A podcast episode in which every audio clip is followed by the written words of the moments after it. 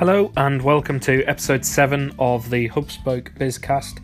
Um, today I'm going to be sharing some thoughts with you around what to do in terms of marketing with an upcoming event or campaign or product or a promotion or some something that you want to to promote um, and and get sort of buy-in or engagement um, with with more customers.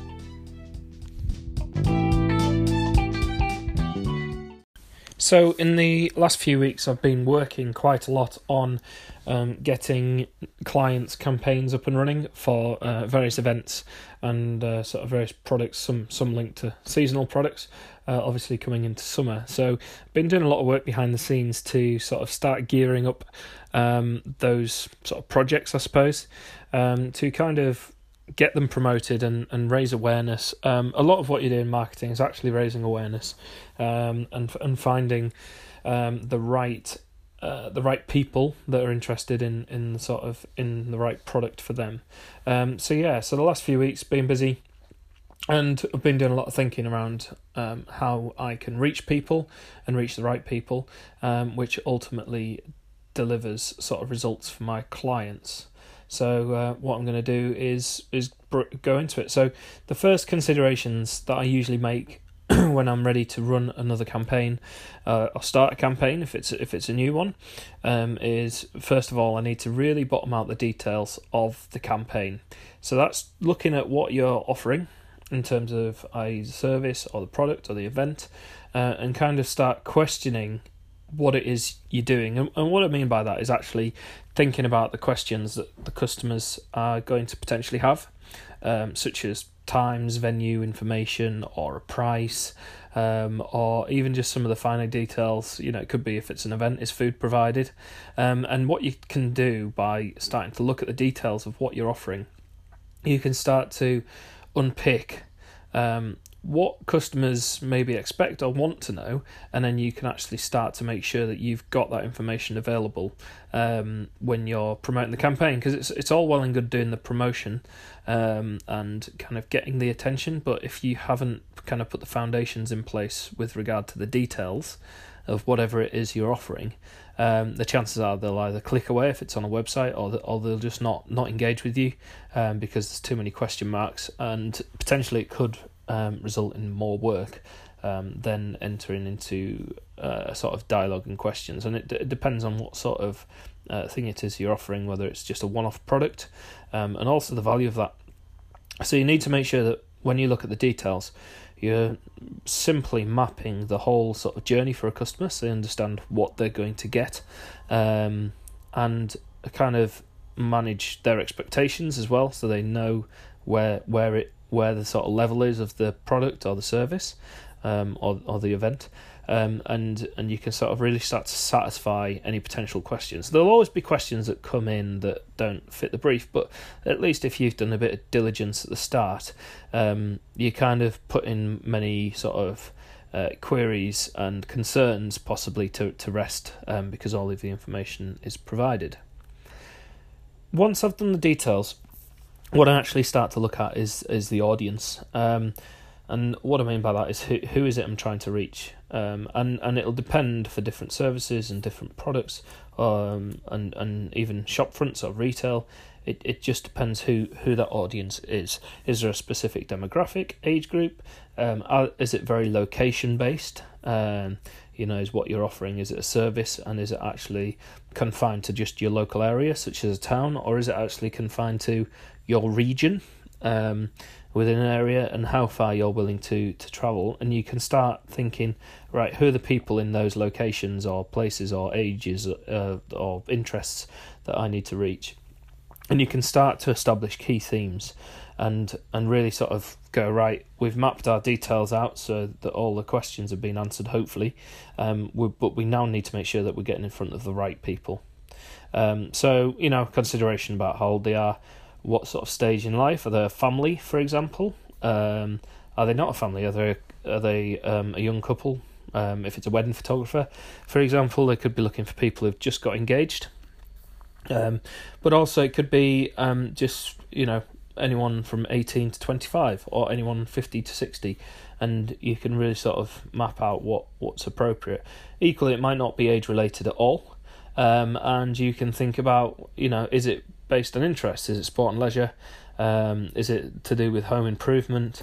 Um, or, or is it to do with say weddings and, and events? Um, and you know you might be trying to reach people that way that way that way um, who may not be engaged, for example, and might be going for a civil partnership and a number of options. So you can really start to sort of pick apart who, who you're trying to reach and really start to understand.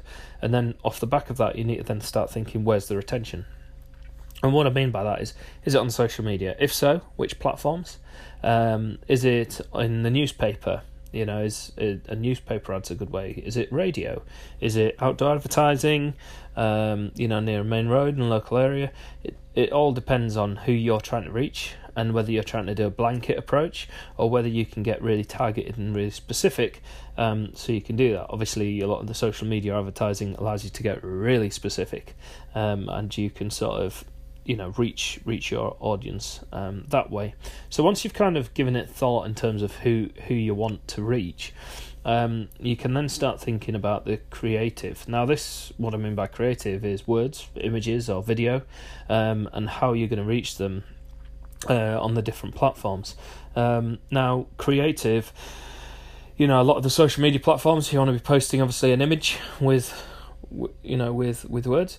But some cases the words might be more important. So linkedin for example uh, may actually carry more importance um, with words whereas instagram is very much an imaging platform. You could still have the same image on both platforms but then what you need to do is consider how you're going to vary the content between the platforms. Same on facebook and twitter. Facebook you can get lots of characters in whereas twitter you're restricted to the number of characters you can put in um, put in your post so it's got to be really concise then the other thing is, you know, if it is outdoor advertising, it's got to be a sort of more traditional advert sense in terms of big image with, um, you know, real headlines on on the uh, sort of creative there, um, and you sort of have to start thinking, right, how am I going to reach the people on the platform? So it's it's equally having a look at the platforms that they're on, i.e., Instagram. You'd be able to look through and go, right, I need a really impactful image here that'll do the job. Um, the other thing is thinking, well, what does my product do? So if it's a product um, or service, it might be a service. So if it's a need service such as a plumber or something like that, you might be want to look around sort of fast, efficient services, professional work, and you might showcase examples of that. Or you may try and educate people on, um, say, if it was boiler servicing. Um, for a heating engineer, you might want to educate people on why why they should get the boiler checked um, and serviced.